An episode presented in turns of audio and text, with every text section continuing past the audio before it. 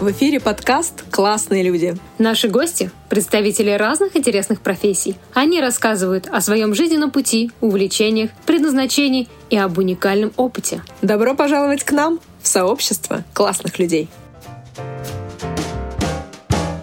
И в гостях у нас сегодня Татьяна Щелокова, фотограф. Всем привет! Привет-привет, Таня. Мы очень рады тебя видеть и слышать. Таня, очень хочется узнать, с чего началась твоя любовь к фотографии? Вот так вот сразу могу рассказать о том, что фотография — любовь, э, наверное, с самого детства для меня, и я не помню какого-то другого времени, когда я занималась какой-то другой честно говоря, работой, потому что, мне кажется, с 10 лет меня это очень сильно увлекало, этот процесс, когда ты делаешь фотографию какого-то момента, а, запечатлеваешь его, и потом долго ждешь, когда проявят эту пленку. И это всегда был для меня какой-то магический процесс, и мне это было интересно реально вот лет с 10 точно. Но нам как-то не очень повезло с камерами в доме. Ее долго не было, какой-то семейного какого-то фотоаппарата. Он был только моего крестного, он фотографировал нас только стоя возле елки по праздникам.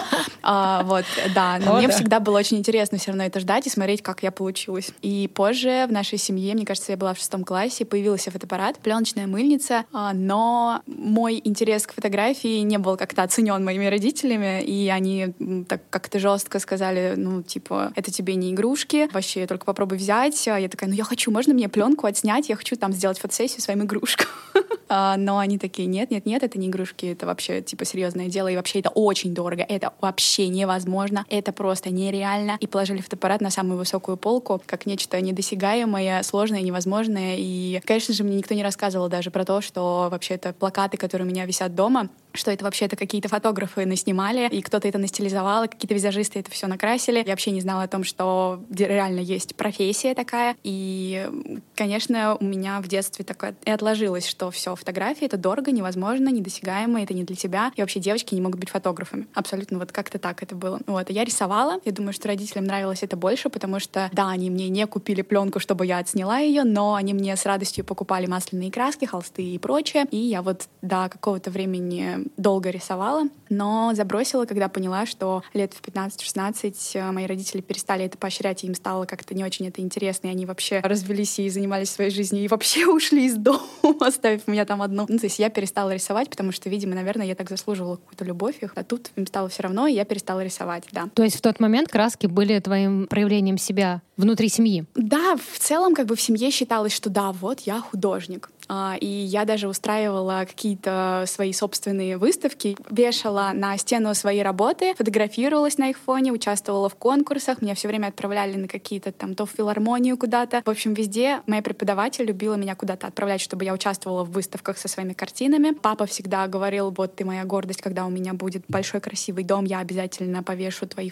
твои фотографии, оговорочка по Фрейду, а, твои э, рисунки в этом доме. Вот. А у меня всегда в детстве была мысль, я я хочу, чтобы я создавала искусство и чтобы его покупали. То есть это было мне интересно. Мне интересно было создавать какие-то картинки, а, но я не была уверена в том, что я хочу это делать как художник. А про фотографию, как бы я, как уже сказала, я даже не задумывалась, потому что не знала, что так можно. А когда ты задумалась впервые, что фото — это реально? Могу сказать, что началось все с того, как лет в 12 я увидела в первый раз показ. Я думаю, что, возможно, я не знаю, был ли в то время Mercedes Fashion Week, а но это год? неделя моды в Москве, это по-любому была. Ее транслировали по Первому каналу. То есть у меня, кроме Первого и Второго канала по телевизору ничего не было. И вот был только этот первый канал, где я однажды увидела показ. А это как бы... Мне сейчас 31 год, то есть мы понимаем, что в 12 лет ты живешь такую жизнь, что то, что ты увидел с балкона, то и есть жизнь. И ты не знаешь, что в интернете, оказывается, там жизнь есть какая-то другая. И что есть другие люди, которые живут другую жизнь. И ты думаешь, то, что вот все, как я живу, вот оно так и есть. А тут ты видишь по телевизору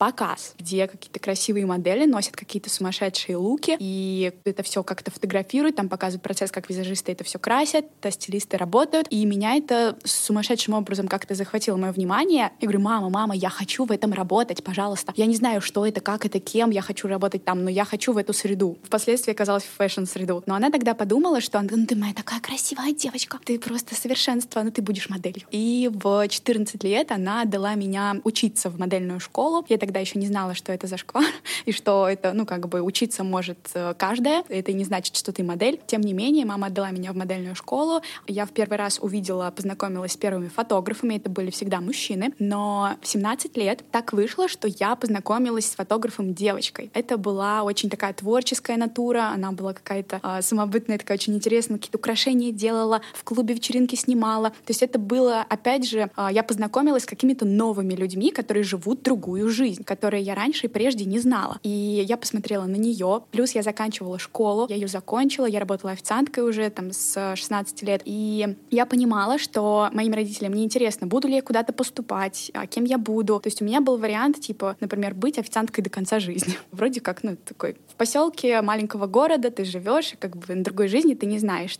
То есть в целом могла бы жизнь, жизнь сложиться как-то так. И я понимала для себя, начала понимать в 17 лет, что мне ничего не интересно, то есть я не пойду ни на факультет, ни журналистики, ни юриста, ни программиста, вот это все я не пойду. Возможно, мне был интересен дизайн, но тоже как бы я не пойду учиться на дизайнера. И я поняла, что все, что мне интересно, это создавать картинки. Да, мне было интересно фотографироваться, но больше всего мне был интересен процесс создания картинок. Но я очень долгое время думала, опять же, что это сложно, невозможно, и все эти ограничения ограничения в голове бесконечные. Я думаю, что вот сейчас с высоты опыта я понимаю, что лет в 15 уже, работая официантом, я могла купить пленочную мыльницу в целом вообще без проблем и начать делать какие-то первые кадры. Всем бы очень заходило, я уверена. Но тогда это ограничение было очень сильно и очень сильно влияло на меня, поэтому мне потребовалось еще два года, то есть до 19 лет, чтобы я наконец-то решилась купить первую камеру и начать это дело. Здорово. А как ты стала учиться и где ты стала учиться? Потому что я помню, опять же, своего такого такого подросткового возраста, вот эти книжки типа фотошоп для чайников или что-то такое. Опять же, не было вот этих курсов на Такую курсы книжку я и или купила. YouTube, да.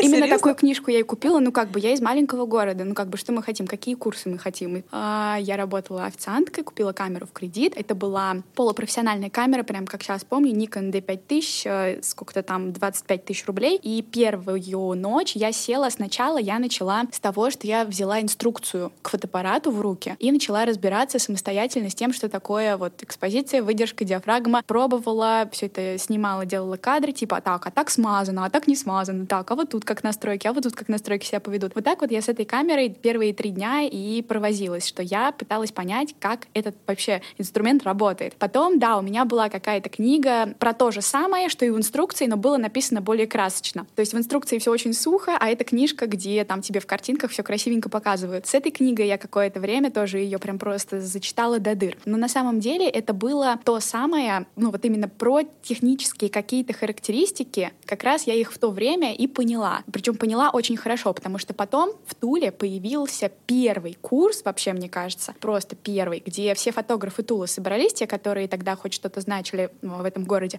и сделали курс в фотошколе прям, где каждое занятие, вот каждый фотограф что-то рассказывал свое. Кто-то про стрит рассказывал, кто-то про обработку, кто-то еще про что-то. И я пошла к ним. Через год э, вот этих своих э, проб и ошибок я пошла учиться в фотоплей, поехала, я бы так сказала. Фотоплей у нас в Москве, это потрясающая фотошкола, которую я, ну, блин, люблю, это и студии там классные. И я ездила на занятия каждый вторник и пятницу, занималась там по пять часов, и это тоже дало мне, повернуло мой мозг в нужную сторону, чтобы я могла дальше развиваться. То есть они дали мне какую-то такую базу. Все вот эти книги, эти пару курсов, это дало мне такую хорошую базу и отправную точку, чтобы дальше я могла развиваться. А дальше было очень много практики, много просто самообучения, наверное. Вот. Плюс в какой-то момент э, это все переросло в то, что я наконец-то уволилась э, из э, ресторана. В какой-то момент я работала, продавала ювелирные украшения и все пыталась, мечтала уволиться. Ну, когда же я уволюсь? Ну, когда же я уволюсь? Я хочу быть фрилансером. То есть все, что я хотела, я понимала, что я хочу заниматься фотографией. Все, это моя мечта. И долгое время, очень долгое время я не могла стать фрилансером. Но в какой-то момент я нашла вакансию фотографом в интернет-магазине одежды. И это было просто потрясающе для меня шанс. А, Во-первых, я стала фотографом официально. Я такая, «А вы мне в трудовой книжке напишите, что я фотограф. Я помню, что для меня это почему-то было важно. Они такие, да, да, напишем. Вот. Но это была работа в студии, где я могла очень много самообучаться. А, Да, я это делала по Ютубу, да, я это делала путем проб и ошибок, но это дало мне очень огромный определенный подъем, и вот в шестнадцатом году меня уволили, и все, я наконец-то стала фрилансером. Позже я обучалась, брала опыт у разных фотографов, как это тогда было, мастер-классы. Вот, то есть я ездила а, на разные мастер-классы и перенимала опыт разных фотографов. Так вот получилось, что складывался какой-то мой стиль в итоге. Вот, а позже это вообще сложилось так, что я сама начала обучать, когда у меня был какой-то такой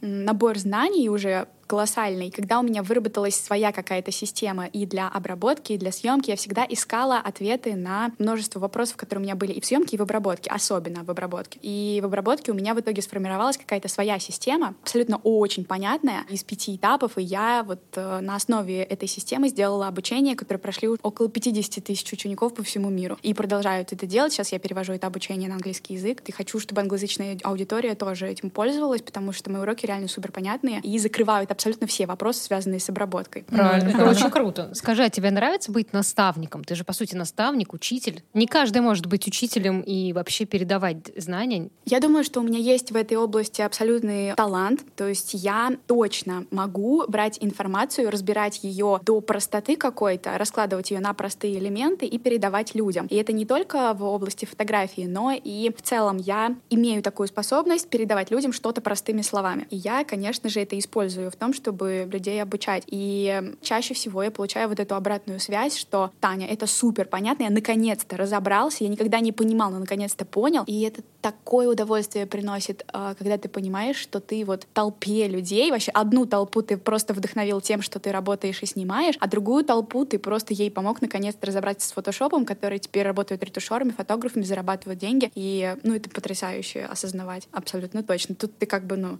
понимаешь вообще, зачем, зачем это все. Я сейчас, знаете, о чем подумала, что есть такие творцы, которые, как мне кажется, я лучше там бедный, но я вот творец, буду делать что-то, и неважно, кто там что увидит, а у тебя как-то с детства вот это идет, да, что я хочу делать что-то, э, чтобы потом продавать, да, у тебя есть курс, где ты делишься, и недавно прошла твоя сумасшедшая выставка в Москве, где, соответственно, ты не просто, опять же, отфотографировала, где ты порадовалась и выложила в интернет, это же все открыто, но ты сделала эту выставку, чтобы люди пришли и увидели. То есть насколько, я так понимаю, тебе это, вот это творчество, оно нужно не только для того, чтобы радовать себя, но тебе именно важно, чтобы люди откликались на это. Абсолютно точно. Мне важна вот эта тема, когда ты отдаешь миру свои таланты и опыт, и он тебе отвечает не только признанием, но и деньгами. Я люблю деньги, как бы у меня совершенно здоровая здесь позиция, а, поэтому да, абсолютно это у меня с детства, да, я хочу заниматься тем, что мне нравится, я хочу это нести в мир, я хочу, чтобы люди кайфовали кайфовали и отвечали мне взаимностью.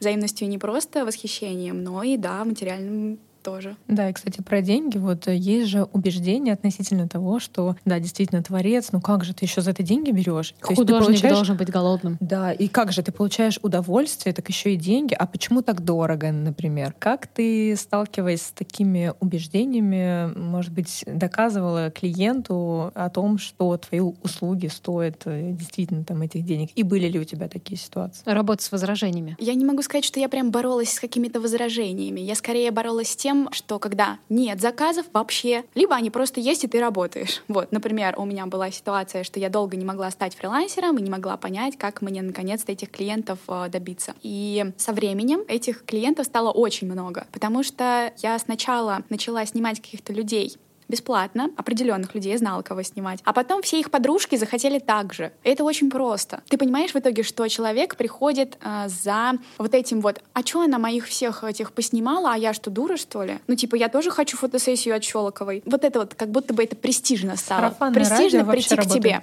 Mm-hmm. Вот, особенно, когда ты в маленьком городе работаешь. Типа, очень престижно сняться у этого фотографа. Типа, все уже снялись, а я еще нет. Как так? То есть ты становишься тем самым брендом, как iPhone, который, типа, типа, если ты его не имеешь, то ты какой-то, ну, типа, недоделанный. Как будто тебе не хватает. Ну, как будто бы что-то не то у Инстаграм тебя. уже придумали, а у меня еще фоточек нет от Щелковой. Ну, типа такого. Да, то есть у меня не было вот этой вот э, проблемы, что я боролась как-то с возражениями, повторюсь. Скорее, я поняла вот эту тему, что действительно люди приходят на тебя как на человека и хотят вот то, что ты выкладываешь, они просто приходят и говорят, я хочу так же. А, и вот когда это происходит, ты понимаешь, что все идет как надо. Поток пошел. Да, то есть, например, когда-то я снимала, я делала фотосессии, ко мне девочки приходили такие, я хочу так же, ты очень классно моих подружек пофоткала, я хочу так же, а вот так меня поснимай, а вот так меня поснимай. Потом у меня было отдельное портфолио свадебное, свадебные съемки, семейные дети. Ко мне тоже какие-то определенная аудитория приходила, ой, нам очень понравилось, мы хотим так же, так же. В какой-то момент я начала снимать для брендов, и тут бренды приходили, ой, ты вот так вот сделала, вот так и вот так, вот так, это наш стиль, нам подходит, мы хотим так же.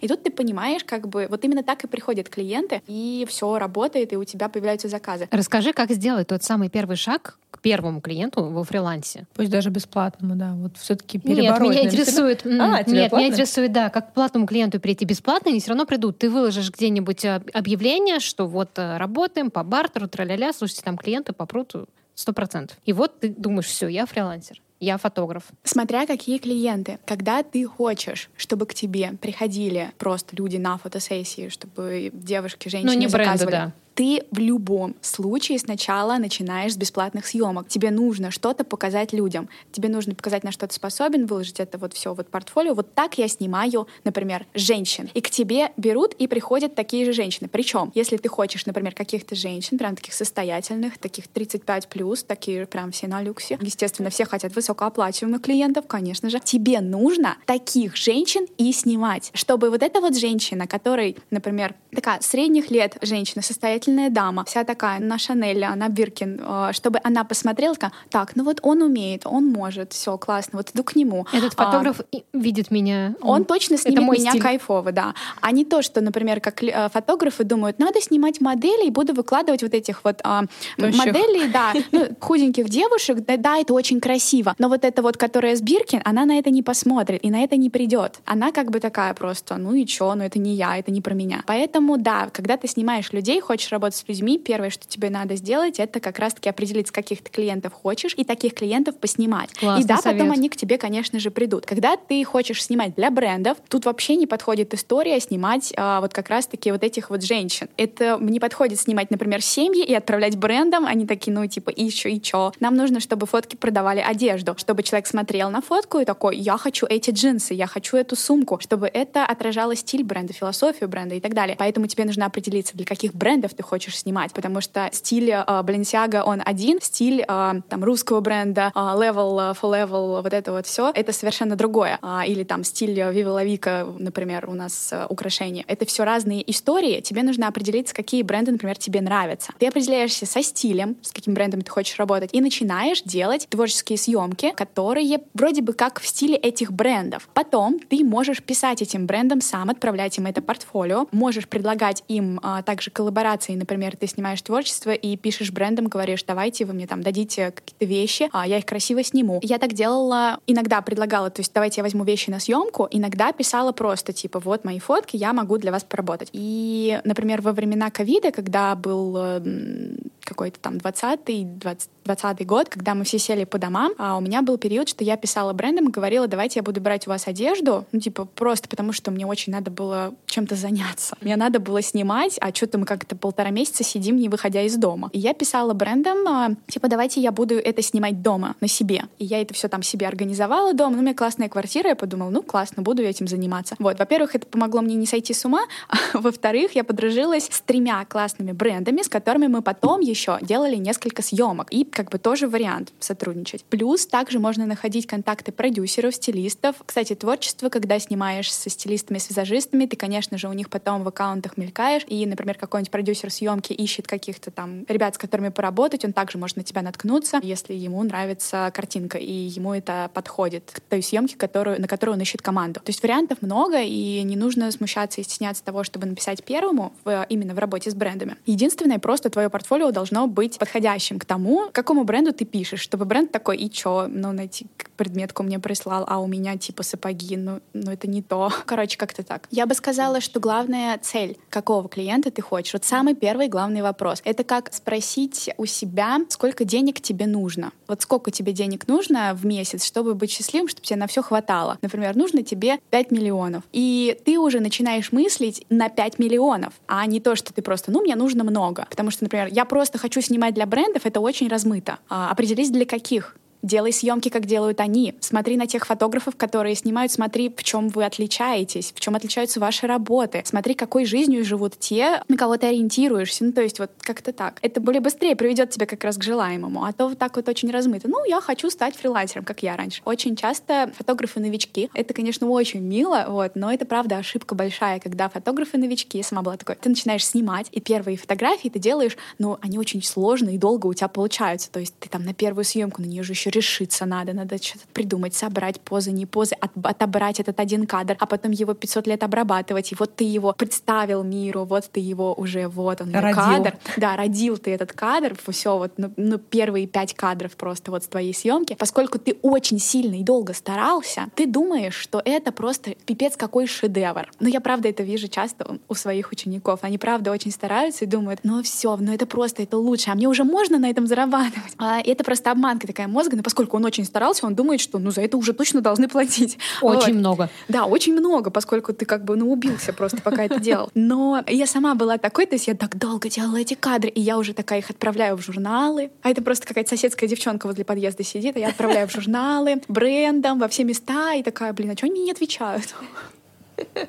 Вот. Ну, то есть а, трезво стоит смотреть, а, во-первых, понимать цель, во-вторых, трезво смотреть на свое портфолио, смотреть на отличия все таки Например, этот фотограф снимает для того бренда, для которых хочу поснимать. А что у него за работы? А какой жизнью он живет? А как он работает? Вот можно побольше у него узнать. Он делает мастер-классы? Пойду к нему на мастер-класс. Вот как-то так. А у тебя, кстати, было такое, что ты сидишь вот реально день, ночь над обработкой, ты думаешь, это шедевр просто вообще лучшего быть не может, встаешь утром, смотришь и думаешь, так, стоп, что-то мне уже не нравится. То есть вот это другой Такое взгляд. было, конечно же, в первые годы моей работы. Всегда, особенно, ну, когда я еще не была вообще фрилансером, а работала параллельно на работе и только пыталась делать первые шаги, так было постоянно. То есть ты сидишь еще думаешь, какой интересный цвет я намутил. Это просто вообще шедевр какой-то. Это же еще такая тема, что фотографы ну, в обработке часто ищут цвет. Это самая большая ошибка, и это занимает очень много времени. Во-первых, обучение по Ютубу занимает очень много времени, потому что среди миллиона информации они пытаются найти ту самую выжимку, которая приведет их к лучшему результату. И они смотрят все весь миллион видео и ищут то самое, то есть они проверяют это на практике и думают, а почему у меня до сих пор не получается, как у того этого фотографа, который снимает для Гуччи. И они ищут тот самый цвет, который, например, у того же самого, э, на тех же фотках Гуччи. Свет, цвет, вот это вот все. Но они не знают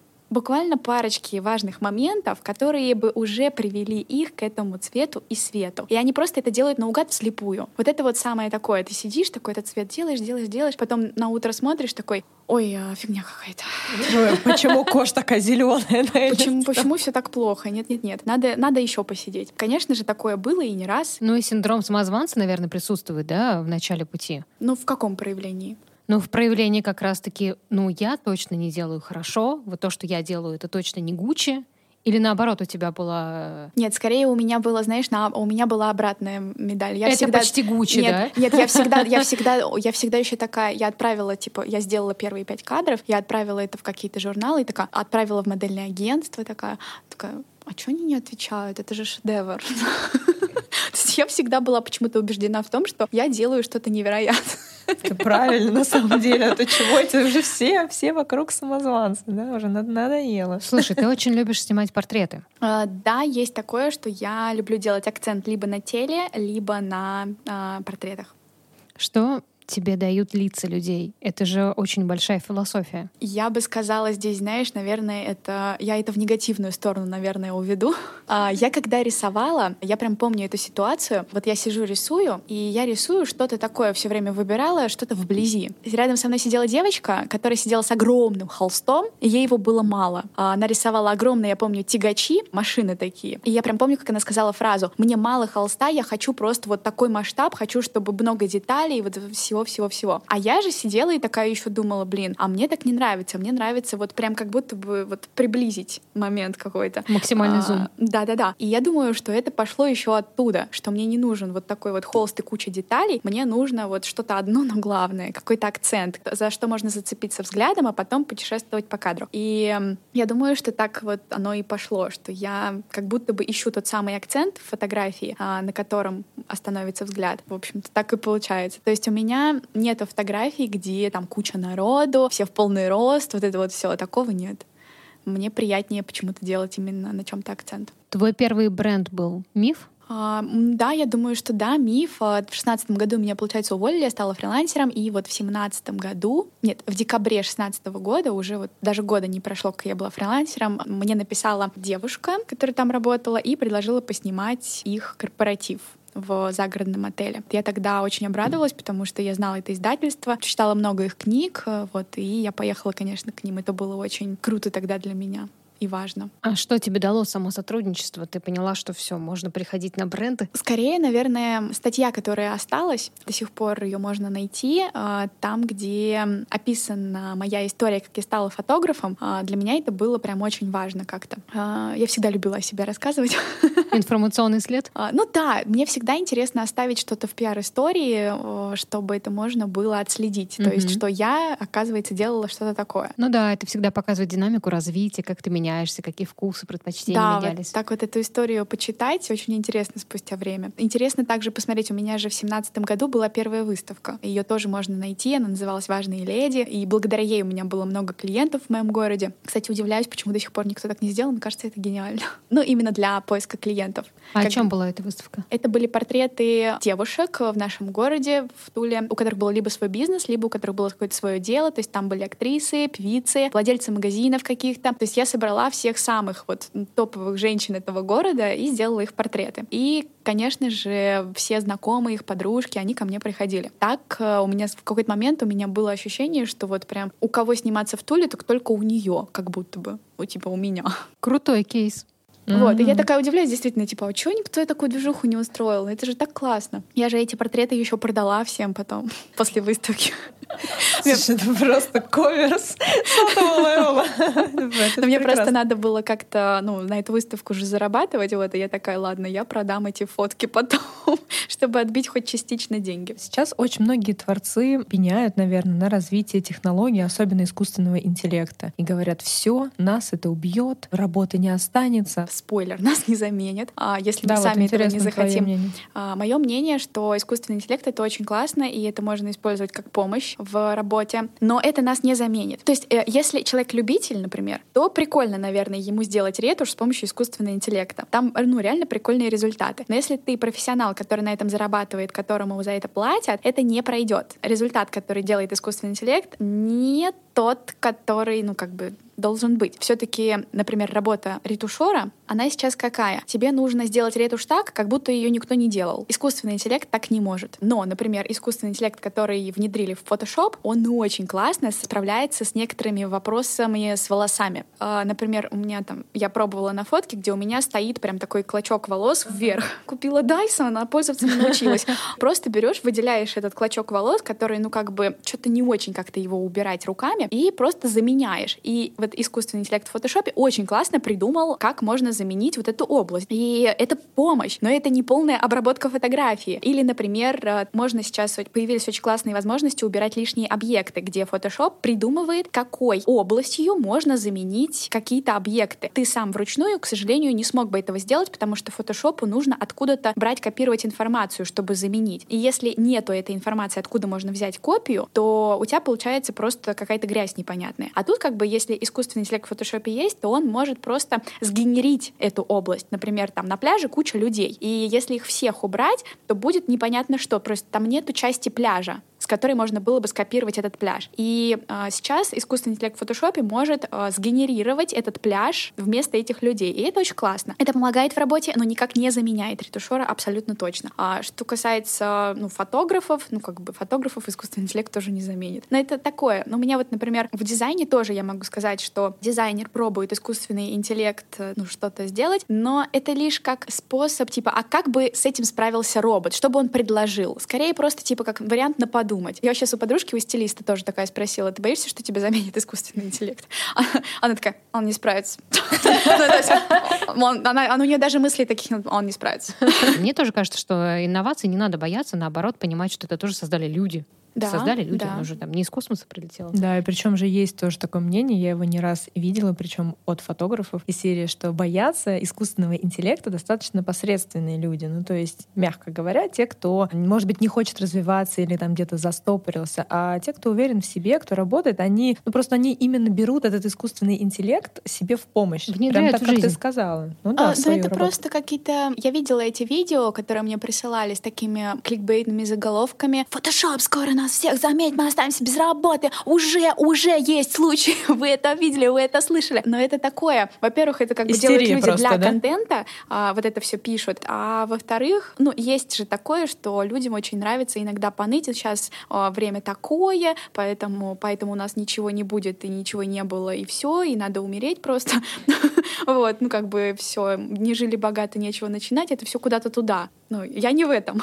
Я это не поддерживаю. про нытиков, да? Меня это бесит ну, скорее. Да. Такое поныть и сказать, что времена-то не те. Типа хоть чем-нибудь объяснить свое бездействие или, не знаю, неудачу. Как-то так. Ну, конечно, да. Это когда ты думаешь, ну все, или из убеждений, ну куда я там полезу, их уже слишком много там этих расплодилось, или, да, вот эти все, которые курсы продают, там тоже ни, ни к чему. Ну, в общем, не знаю, где-нибудь а, найти Хочется всегда это. сказать, а я начинала продавать а, уроки по обработке в семнадцатом году, еще до всех.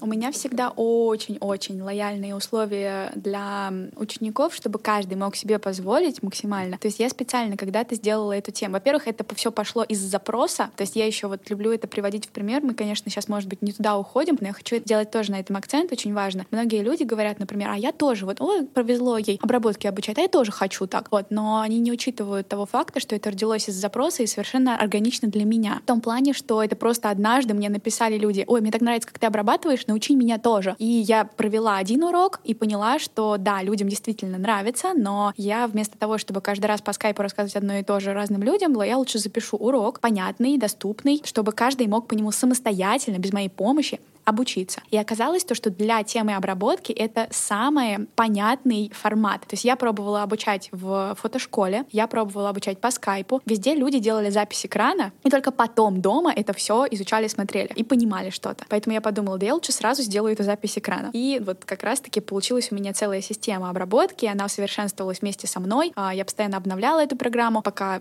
развивалась за последние шесть лет. И это родилось из запроса, и это органично для меня. Но это совершенно не работает, когда ты просто такой, о, ну где деньги сейчас? Вот в этом деньги, тогда я в это пойду. Это не работает. В любой профессии, какая бы она нишевая ни была, ты всегда заработаешь свои миллионы, если ты горишь своим делом. Если ты просто думаешь, так, ну где там деньги? Блогеры деньги зарабатывают. Есть бедные блогеры, есть богатые. Есть бедные стоматологи, есть богатые. Это зависит от того, как ты в этой области себя проявляешь. Как бы ты охарактеризовала вот сегодняшний свой стиль съемки? Сегодня я могу сказать то, что я работаю в направлении в таком, чтобы создавать искусство чтобы фотографии выглядели так, чтобы их хотелось повесить на стену. Мне в первую очередь хочется сделать э, фотокнигу, выпустить, чтобы журналы и бренды обращались ко мне за работой на равных, как это бывает, э, когда приходит к тебе журнал и говорит, сними нам обложку в своем стиле. Я на это работаю, я этого хочу. Или, например, коллаборации с брендами делать. Это очень круто. Меня перестал э, вдохновлять такой сценарий развития, когда ты в тени. То есть я хочу быть на виду, мне есть что сказать больше, чем просто быть в тени, подписанный где-то в титрах. Я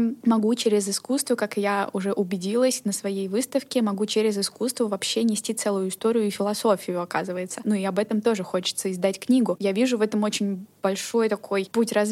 Но могу сказать, что мне все еще интересны коммерческие съемки, я все еще их делаю для брендов. Пока что для новых нет, но вот со старыми работаю, которые мне иногда пишут, если я в Москве, я с ними снимаю. Причем это бывают разные съемки. Там, например, мы снимали для Вивьен Сабо. В какой-то момент это был детский мир. Ну, то есть бренды, он как бы абсолютно очень разные. Для La Vika, для брендов одежды, для наших э, русских. И в какой-то момент это было приложение по здоровью. То есть я там снимала портреты людей, э, которые должны были делать определенные действия там с телефоном. То есть это такие прям очень большие съемки. И я пока от них не отказываюсь, конечно же, потому что это тоже интересно. Что я могу сказать про съемки, которые были раньше у меня, например, фотосессии, свадьбы, дети, э, и вот это вот все. Я уже это не снимаю давно. И я от этого отошла, и есть на этот причина. В какой-то момент я поняла, что мне не приносит удовольствия съемка, например, свадеб, семей и детей. Во-первых, потому что я сама э, очень далека от понятия семьи. Такая у меня, у меня сложная семья, у меня сложная история. Я далека вот именно от понятия, что вот большая семья, дети, камин, вот это вот все. Вот, то есть у меня такой более свободный, одинокий путь. Вот. Во-первых, именно мне по жизни это просто не близко, поэтому я от этого отошла. Но потом, когда остались только фотосессии людей, я поняла, что я перестала вывозить чужую критику себя когда ты снимаешь человека, как бы все классно, все супер, но ты никогда не можешь быть ответственным за вот это вот у меня нос большой, у меня бока висят, вот это вот все я себе не нравлюсь. То есть это психологически очень такая история. Вот, например, есть стилисты, которые работают на съемках, а есть стилисты, которые работают для людей. И вот эти вот, которые для людей работают, мне кажется, это самая сложная работа, потому что ты должен работать с ожиданиями клиентов, с его критикой самого себя. Они должны быть немножко психологи. Немножко психологи, да. И я просто энергетически перестала это выводить возить, и в какой-то момент я поняла, что это изжило себя немножечко. Ну, то есть я могу больше. Я восхищаюсь фотографами, которые могут работать с людьми. В какой-то момент мне лично перестало это нравиться, к сожалению. Я просто э, захотелось больше посвятить э, себе, что ли, внимание. То есть авторского проявления, да, какого-то? Да, абсолютно. То есть чтобы мои съемки не зависели от чьего-то восприятия себя. А ты сама любишь быть в кадре? Я не помню даже, когда у меня была фотосессия, чтобы меня снимали, к сожалению. Тебе не нравится просто, как твои коллеги, например, ну, работают? То есть ты не нашла того у кого бы ты хотела быть в кадре или по какой-то другой причине? У меня очень часто селф-история какая-то, что я снимаю себя. То есть я э, могу себя очень часто снимать. У меня очень много фотографий, где я сама себя снимаю. Но вот так вот, я почему-то даже не задумывалась на самом деле об этом. Недавно вот я только об этом подумала. Блин, а прикольно было. Так что такая красивая, никто не снимает. Надо, что ли, фотосессию сделать? Да, надо. Вот меня, когда на выставке на моей поснимали, я такая посмотрела, о, блин, прикольно, а что я не фоткаюсь? Надо пофоткаться. Я все это время сижу на тебя, смотрю и думаю, вот когда дойду до вопроса и спрошу, кто же тебя снимает, и ты перечислишь лучших фотографов. Просто ты супер красивая, правда. Спасибо. И я уверена, что в кадре, ну, сам себя ты все равно видишь ну, мне кажется, плюс-минус одинаково. Ну, то есть у нас же глаз на себя тоже замылен, да? А фотографы, они видят по-другому какие-то ракурсы, находят и вытягивают то, что их зацепило. И я была уверена, что ты сейчас расскажешь удивительные истории. Интересно, будет ли у тебя после нашего подкаста фотосессия? А, ну, блин, конечно, я попробую. Но даже есть вариант. Знаешь, что я сейчас поняла? Я все думала, что я не фоткаюсь. Очень интересно то, что я только, наверное, за последний год начала раскапывать женщину внутри себя, ту самую, которая хочет надеть каблучки, чтобы ей открыли дверь. И фотосессии, наверное, это все таки такая очень девчачья история, типа, прийти, чтобы тебя пофоткали. Вот. И когда я размышляла о том, ну, типа, какую я хочу фотосессию недавно, а я, конечно же, размышляла о каких-то откровенных образах, а, о чем чем раньше, я бы даже и подумать не могла. То есть я очень долгое время была, на самом деле, очень закрытой к миру, не доверяющей, наверное, миру. И за последний год вместе со своим проектом, наверное, который меня как раз посвящена выставка, я менялась. И, наверное, я расту. Ты интересную тему сейчас, на самом деле, открыла о том, что ты сейчас себя раскрываешь как женщину, как девочку, как девушку. Это три разные стадии, да, а ты делаешь это с кем-то, у тебя есть коуч, у тебя есть курс, или ты сама в себе копаешься? Сама в себе копаюсь. Это круто. Через отношения с людьми. В целом я как бы такой одинокий человек. Я дома одна могу много всего с собой сделать. То есть, например, сейчас, когда готовилась к выставке, а, я заранее решила, что у меня будет довольно откровенный образ, такой дерзкий. И это на самом деле очень прям такое отражение меня, то есть того, какая я есть на самом деле. Но раньше я бы не осмелилась так э, ни, ни одеться, ни накраситься. И за пару недель до выставки, чем я занималась по вечерам, вечерам, так это а, мне пришли очень красивые туфли. Баленсиага просто серебряные, это просто богиня в этих туфлях. И у меня был откровенный топ. И вот то, чем я занималась две недели, это просто включала музыку и голая танцевала в этих туфлях. Я думаю, что а, за эти пару недель я очень прокачала какую-то свою женскую часть, потому что я так не избивалась давно. Это было очень красиво, но я параллельно с этим еще сбрасывала вес. Ну, то есть это абсолютно какое-то, как будто я сбрасывала вместе с этим весом какую-то свою как раз эту закрытость, лишнюю шелуху, защиту от этого мира. И в итоге на выставке я уже была совсем, совсем усохла, совсем, ну, подсушилась. И совсем откровенно, да? Совсем откровенно, совсем уже вот просто открылась, видела, да, как могла.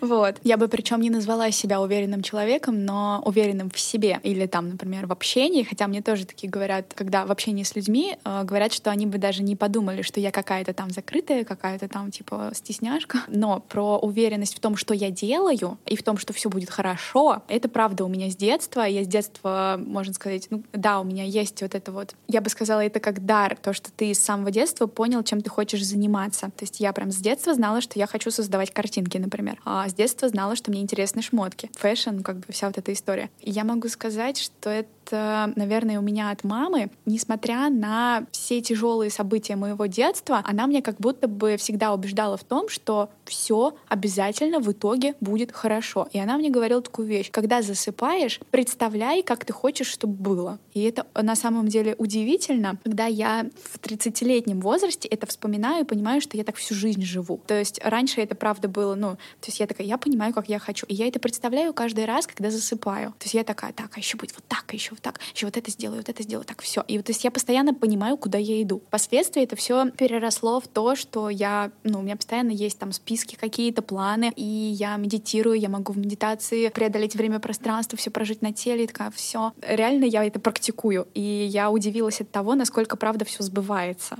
Год назад я что-то проживала в медитации. Свою выставку я полтора года назад прожила в медитации. То есть я прям плакала. Я прям прожила, как я еду в такси после выставки, листаю отметки и плачу от счастья. И спустя полтора года это становится реальностью вплоть до таких мелочей, что мне аж страшно, я что, ведьма? Да, я могу сказать, что, наверное, мама э, здесь очень такое большое влияние оказала на меня э, и научила меня как раз-таки там вот понимать именно, чего я хочу, и идти к этому.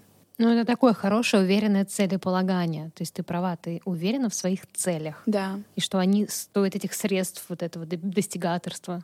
Круто. Да, причем э, уверена в своих целях настолько, что, наверное, все-таки я себе доверяю, вот так я могу сказать. Э, доверяю в том, что очень часто, когда ты идешь к какой-то очень глобальной цели, ты понимаешь, что тебе нужно сделать очень много маленьких шагов, и каждый день возможно их делать. И ты как бы иногда их делаешь, например, сейчас я записываю уроки на английском, и я это делаю уже довольно долго, то есть я там прерывалась, потом опять начинала, потом опять прерывалась, опять начинала. Сейчас уже последний штрих, где я записываю звук на английском, то есть у меня отдельно есть смонтированный урок, смонтирован и отдельно выписанный английский текст. И мне нужно все это с микрофоном поверх э, видео зачитывать на английском, и так, чтобы все совпадало с действиями, которые я делаю. Довольно трудоемкий процесс. И каждый день тебе нужно вот это вот представлять конечную вот эту вот цель, а зачем ты это делаешь, иначе ты просто не сможешь этого делать, потому что это ужасно нудно. типа, ну как бы ты сидишь просто 7 часов в день, просто вот это вот на английском. Но ты понимаешь, зачем ты это делаешь, и тебя это мотивирует продолжать. Как будто бы нашему мозгу очень часто нужно видеть результат вот Сразу. минут. Да, да, да. Если нет, то ой, все, это там сложно, нудно, это не получится. И вообще, пойду-ка я полежу. Это два вида кайфа, как я люблю называть. Отложенный кайф и быстрый кайф. Быстрый кайф. Ты пошел, кофточку купил, э, чипсами заел, ты получил быстрый кайф. Но этот быстрый кайф ведет тебя в никуда. Он есть вот ровно 15 минут, пока ты жрешь мороженое. А отложенный кайф — это когда ты каждый день делаешь какое-то действие монотонно, дисциплинированно, делаешь, делаешь, делаешь, делаешь, капает вот так вот просто каждый день по чуть-чуть. Но потом в итоге однажды наступает тот самый вот этот отложенный кайф, и он сильнее всего. Он с тобой на всю жизнь потом. Например, Что ты смог преодолел, наверное, да? Да, абсолютно. Когда ты, например, 10 лет работал над каким-нибудь э, делом, а потом ты смог спустя 10 лет, например, там, вот как, например, создать какой-то свой продукт. И все. И этот продукт для миллионов. И это тот самый отложенный кайф. Я хотела у тебя спросить, как ты относишься вообще к мобильной съемке. То есть сейчас, по сути, каждый человек человек, у которого там iPhone плюс-минус, да, там не, не обязательно даже самый последний, прям вот может, не знаю, сделать достаточно клевые кадры. Сейчас прям развивается индустрия визуализаторов, креаторов и даже бренды берут э, людей, которые быстро пришли со своим телефоном, быстренько отсняли, сделали за один день обработку, и всех это устраивает. Как ты относишься как фотограф, который работает на профессиональной технике, вот к таким быстрым, наверное, способом фотографирования. Я могу тебе сказать, что у всех фотографов есть заблуждение. Они всегда думают, сейчас я снимаю там, например, на телефон, потом куплю профессиональную камеру супердорогую, и сразу пойдут шедевры. Я была такой же, и когда я купила профессиональную камеру, э, дороже в пять раз, чем у меня была, почему-то шедевры не получились. Потому что то, что ты сказала, это абсолютное заблуждение, потому что есть вещи гораздо... Не то чтобы камера не важна, важна, и это очень хорошо там иметь классную камеру. Но что такое хороший кадр? Это не только хорошая техника, это еще композиция, цвет, стайлинг, то, что в кадре происходит, а, как ты все расположил, свет, обработка, цвета, лица, ну то есть что вообще вот в кадре творится, это все имеет значение линии, формы, сочетание фактур, текстур. Это все никто не отменял, и этими знаниями не обладает обычный пользователь. Поэтому он просто э, фиксирует то, что с ним происходит. Это не есть какие-то профессиональные суперкадры. Это просто, ну, как вот я пошла гулять и просто зафиксировала, что я там, ну, селфи в зеркало. Да, оно будет очень качественное, потому что это 15-й iPhone, а не Motorola. Но это ничего общего не имеет с профессиональной фотографией. Про творчество и про искусство в целом я начала с тобой говорить еще до нашей записи. Очень интересно, чем ты вдохновляешься, потому что искусство фотографии все равно идет от изображения, от картинки, от визуала и все, что видят твои глазки. Интересно, что тебя больше всего будоражит и что тебе больше всего нравится в искусстве. Я обожаю красивое кино. Мой любимый самый режиссер — это Педро Альмадовар. А, я просто обожаю фильм «Кожа, в которой я живу». А, я обожаю Уэса Андерсона, естественно, за его цветовые вот эти сочетания. Просто красный с фиолетовым в лифте а, отель Гранд Будапешт — это топ. В какое-то время как будто бы очень долго по именно фильмам училась отмечать для себя цветовые сочетания и вообще цветокоррекцию. Это, во-первых. Еще обожаю Сарантино, «Великая красота», «Молодость». Это просто мое самое просто. Я это могу пересматривать, просто созерцать как э, нечто просто великолепное. Вот, так что фильмы, да, меня вдохновляют. Это вот, наверное, про цвет больше история. Для поз а, я обожаю смотреть на скульптуру. И это было для меня просто невероятное наслаждение. К сожалению, у меня плохо с названиями, я не помню помню, в каком а, музее я была в Лондоне, но там было очень много скульптур. Я прям запомнила это. И я прям помню, как меня просто прошибло этим вдохновением, что эти скульптуры — это же и есть позы, в которых могут вставать модели. И меня очень вдохновило то, какие легкие движения у этих скульптур, несмотря на то, что это камень, ну как бы это застывшая а, фигура, у них очень легкие руки, а, у них какой-то изгиб тела просто, как у танцора. Но опять же, через танцы можно а, следить за возможностями человеческого тела, как оно может может изгибаться. Это очень круто, это тоже вдохновляет. К сожалению, я так и не попала еще за всю свою жизнь в театр, но я надеюсь это исправить. Еще я очень хочу в оперу. И еще, что меня вдохновляет именно по сочетанию каких-то фактур, линий, композиция. А это художники. Я обожаю Пикассо, и я очень люблю. У меня есть такая тема, что, типа, что меня вдохновляет в моей работе. Это, наверное, мои фетиши. Это и есть вот для меня вдохновение. То есть, например, мои фетиши — это когда цветовые пятна на изображении. То есть нету каких-то пестрых э, паттернов э, и рисунков, а когда есть прям цветовые пятна. Если посмотреть на мои работы, это сплошные цветовые пятна. То есть, например, кусок красного, кусок зеленого, кусок желтого. И все мои работы такие. То есть у меня, например, нет принтов каких-то, даже в одежде я это не использую. Да, я обожаю это, я обожаю прозрачность, влажность, блеск, мех, когда все блестит, окрашенная кожа. Я люблю, когда вещи имеют двусмысленность, я люблю обман, когда что-то одно, но на самом деле выглядит как другое. Люблю вот какие-то такие необычные формы. О, кстати, по, по поводу вдохновения. Я обожаю смотреть показы новые, которые выходят, потому что я обожаю читать истории, которые пишут э, дизайнеры в описании, потому что ты всегда понимаешь, что это тоже они рассказывают какую-то историю, оказывается. То есть ты думаешь, ну, это просто вот коллекция там, например, с кружевом каким-то. А на самом деле оказывается, что там целая философия у этого дизайнера, и он целую историю через это показал, и он неспроста выбрал локацию, и он неспроста неспроста выбрал таких-то моделей. Я это обожаю читать, э, все это читаю, перевожу э, с тех показов, которые мне интересны всегда. Это, это все storytelling получается? Да, конечно. То есть можно рассказать историю через танец, можно рассказать историю через editorial в журнале, историю через фильм, а, а через это фотографию. история через показ через fashion-шоу. И это тоже очень интересно. В целом, да, искусство — это такая субъективная вещь, да, и очень многие, опять же, может быть, бегло смотрят и говорят, вообще ничего не понятно, какая-то фигня. А действительно, если ты потратишь время, ознакомишься с этой историей, то ты потом уже приходишь как будто бы более подготовленный и говоришь, а, вот он что хотел сказать, а я вижу, я вижу. И это и тебе самому, наверное, приятно, что ты не просто как какой-то обыватель, который все сказал, нет, это, это не для меня, я это не понял, и чувствуешь себя каким-то там ущербным из серии, почему все восхищаются, а ты нет. А ты уже начинаешь понимать, что автор хотел этим сказать. Как ты относишься к книгам? Мы видели в твоих интервью, что ты большое внимание уделяешь книгам? Я очень э, люблю давно и много книг читала о саморазвитии. Что самое-самое для меня произвело впечатление, это книга «Ответ» Аллан и Барбара Пис, по-моему, и «Сила подсознания» Джоди Спенза. А, это просто, она, она невероятная. Я сидела, записывала просто каждую главу, коротко себе. Могу сказать, что это на меня оказало очень сильное влияние, я прям... Вот то, что я рассказывала про медитации, что я там проживаю на теле, это все я оттуда подчерпнула и практиковала. И я, ну, прочувствовала, каково это на самом деле, когда ты можешь силой мысли влиять на свою реальность. Вот это мне нравится, но в какой-то момент я недавно поняла, что мне очень не хватает художественной литературы, и я ее с самого детства не любила, просто ненавидела всем сердцем. Я не прочла ни одной книги в школе. Но а, я думаю, ну, в целом у меня просто в детстве еще были о,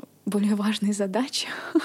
Блин, я работала с 14 лет, мне надо было на что-то жить. Да, просто я в то время я не понимала, зачем мне что-то читать, если мне надо выживать. То есть не было как будто бы на это времени. То есть мне надо было понять, как в этой жизни встать на ноги. И мне почему-то было не до художественной литературы, честно говоря. Дома такое происходило, что я, ну, как бы отказываюсь вообще. В целом, хорошо, когда подросток может читать все эти серьезные произведения, например, как «Война и мир». Но есть такое ощущение, что то, как ты можешь это понять в 30, ты никогда это не поймешь в 15. Поэтому недавно я купила себе первые три художественные книги и начала читать, э, начала с крестного отца. Почему-то а, мне очень хочется понять этот фильм, а, потому что мне кажется, что я это какой-то такой фильм, вот это был фильм. Это после Сицилии? А, после поездки. Ну вот на Сицилии я вспомнила о том, что я этот фильм так и не поняла и не посмотрела. То есть я такая его сразу зарубила на корню и подумала, я еще не созрела я еще фильм так и не посмотрела, но когда я увидела эту книгу на прилавке в магазине, когда я выбирала художественную книгу, я ее, конечно, взяла и такая подумала, окей, я начну с книги. Хочется сказать, что я прочла уже около 150 страниц, я где-то уже на 9 или 10 главе. Пока что все понятно и очень даже интересно, но я наконец-то поняла, как читать так, чтобы получать удовольствие. И фишка в том, что я прям реально зачитываюсь, отложив телефон, потому что даже если ты немножко не понимаешь, что происходит, потом все равно поймешь. Ты наслаждаешься вот этими речевыми оборотами и тем, как люди слагают э, слова в мысли и фразы. Ты этим абсолютно наслаждаешься, и это, наверное, еще одна причина, почему я захотела почитать художественную литературу, чтобы научиться более красиво разговаривать э, и э, излагать свои мысли более ясно, понятно и симпатично. Так что да, крестный отец э, на очереди у меня Джейн Эйр, и еще третья, я забыла, как она. А, э, «Блеск и нищета куртизанок». Я думаю, меня ждет очень много всего Ничего интересного. себе у тебя Набор, да? Набор интересный, да, да, да. Да мне, а, я чисто по названию. Я такая, так, крестный отец, потому что я так и не посмотрела фильм, и надо разобраться с этим крестным отцом уже наконец-то. Много там, мне кажется, интересного меня ждет. Вот. А, блеск и нищета куртизанок, потому что для меня это, ну, типа, блеск и нищета, ну, типа, это как раз-таки что-то про успех и про бедность, про вот этот контраст, это про меня, это про мой страх, это все подходит. И Джейн Эйр, потому что я почитала, типа, там как раз про девушку какой-то со сложной судьбой, э, как она там что-то Тебе понравится. Да, ну вот, Типа, я такая, я, я тоже Классическая английская литература. Язык там очень красивый, все хорошо. А ты по-английски читаешь? Читаю. На самом деле у Джейн Эйр, если взять адаптивный вариант, простите мое занудство, если ну, есть э, английский вариант адаптивный, он будет тоненький, там прям такая вот книжечка, очень круто заходит, потому что очень хороший язык и простой в понимании. И когда ты читаешь его в оригинале, ты такой, а так вот оно что, да? Ну, то есть все равно перевод нам немножечко дает другую идею. Не то, что идею, но мы мыслим по-русски, там человек мыслит по-английски, когда ты понимаешь то, что что пишет оригинал, ты немножко по-другому относишься к обстоятельствам. К героям, скорее всего, так же, но к обстоятельствам очень часто ты через книгу проходишь. Поэтому, на самом деле, лайфхак можно брать э, несложный текст в адаптации. Тебе понравится. Мне так кажется, если ну, ты я... начала и втянулась. Ну да, я практикую. Я такая по воскресеньям ухожу без телефона из дома mm-hmm. с книгой, а, чтобы вообще ничего не отвлекало. И да, и пытаюсь. Но это ментальная практика, круто. Да, абсолютно. Ну, типа у меня появилась такая даже потребность в том, чтобы отключаться. Сейчас ты провела свою выставку в Москве. Наконец-то выставка мечты. Ты говорила, что не все получилось с первого раза, ты делала попытки, и оно было, и было классно. Но вот сейчас все получилось так, как ты себе воображала начала. Вот какой дальше план? А, я хочу продолжить этот путь, хочу снять новую историю, новую коллекцию фотографий, чтобы впоследствии это была новая выставка, еще более масштабная, еще более крутая, еще более громкая, и чтобы это охватило не только Россию, Москву. А мне очень хочется делать выставки в Лондоне, Милане, Париже, Мадриде. Три города, четыре, которые я точно хочу охватить. Хочется развиваться как автор, который создает искусство.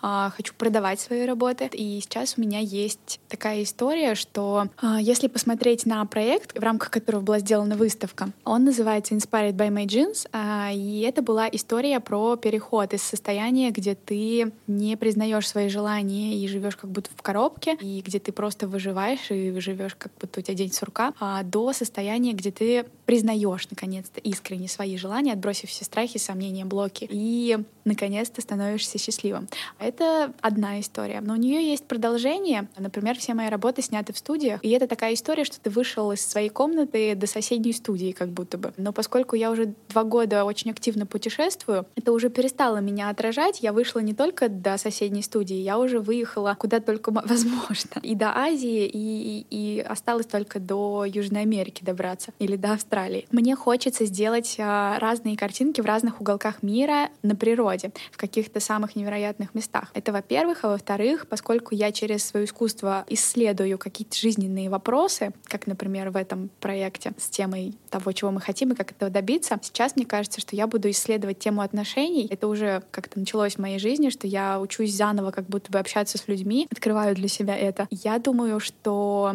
есть у меня сейчас такое желание исследовать тему отношений через искусство и, да, сделать картинки в разных уголках мира. Большего я пока не буду говорить. У меня есть идея и есть мысль, но я не хочу сейчас пока это открывать. То есть амбиции есть, Абсолютно. вершина айсберга еще далеко высоко. А, вообще нет никаких вершин, да, нет?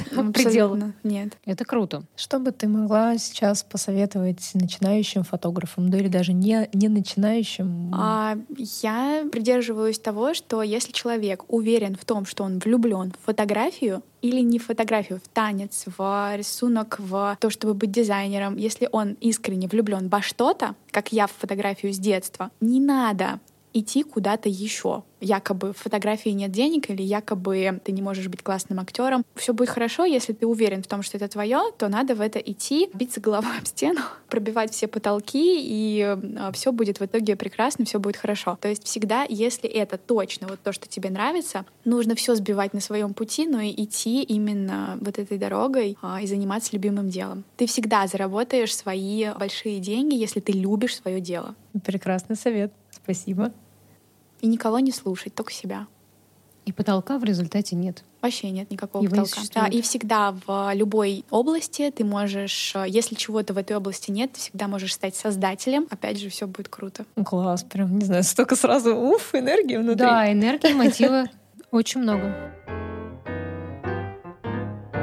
Тань, у нас есть блиц, который мы проводим со всеми гостями и хотим провести его с тобой. Он очень коротенький. Короткие вопросы, короткие ответы. Главное отвечать, не задумываясь. Первое, что приходит в голову. Ага. Если бы ты была персонажем книги или фильма, то каким? Никаким. Я и сама персонаж книги или фильма. Это круто. Это правда. Обожаем такие ответы. Да, да. Не, мне просто иногда кажется, что я живу в каком-то сериале, честно говоря. Может быть, комедийном? Или драматическом? Нет, это, это пипец, это обрыдаться можно. Сначала обрыдаться, потом оборжаться, потом... А, ну, все. Потом обняться, да? Спектр эмоций, как и есть моя жизнь. Я могу плакать, смеяться одновременно. Один рилс увидела, заплакала, второй засмеялась, так, так и живем. Какую сверхспособность ты хотела бы иметь? Перемещаться э, без ограничений э, в пространстве. Телепорт? Да. Так, чтобы, если я хочу сейчас оказаться в каком-то месте, чтобы там прям оказаться, э, и все. И желательно не покупать билеты за бешеные деньги. Просто вот иметь эту свободу, быстро оказываться где угодно. Если бы у тебя была возможность за полчаса обучиться чему угодно, что бы ты выбрала? О, за полчаса. Ну, конечно. Можно мне, пожалуйста, английский язык? Я умоляю. Ну, сколько можно? Вот всю жизнь его учу. Это вообще никуда, ну куда это годится? Английский язык, На пожалуйста. уровне native, да? На уровне родного Чисто языка. вот тогда, чтобы вот понимать всех, чтобы друзей на английском заводить. Все, причем диалекты желательно, вот да. эти вот все из Скотланд. Автоматически чуть отъезжаешь в другую территорию, хоп, понимаешь тех, кто там находится. Ну, вот чисто вот английский в совершенстве. Нормально. Да. Супер, отличная идея, да. Просто мне кажется, это супер важно.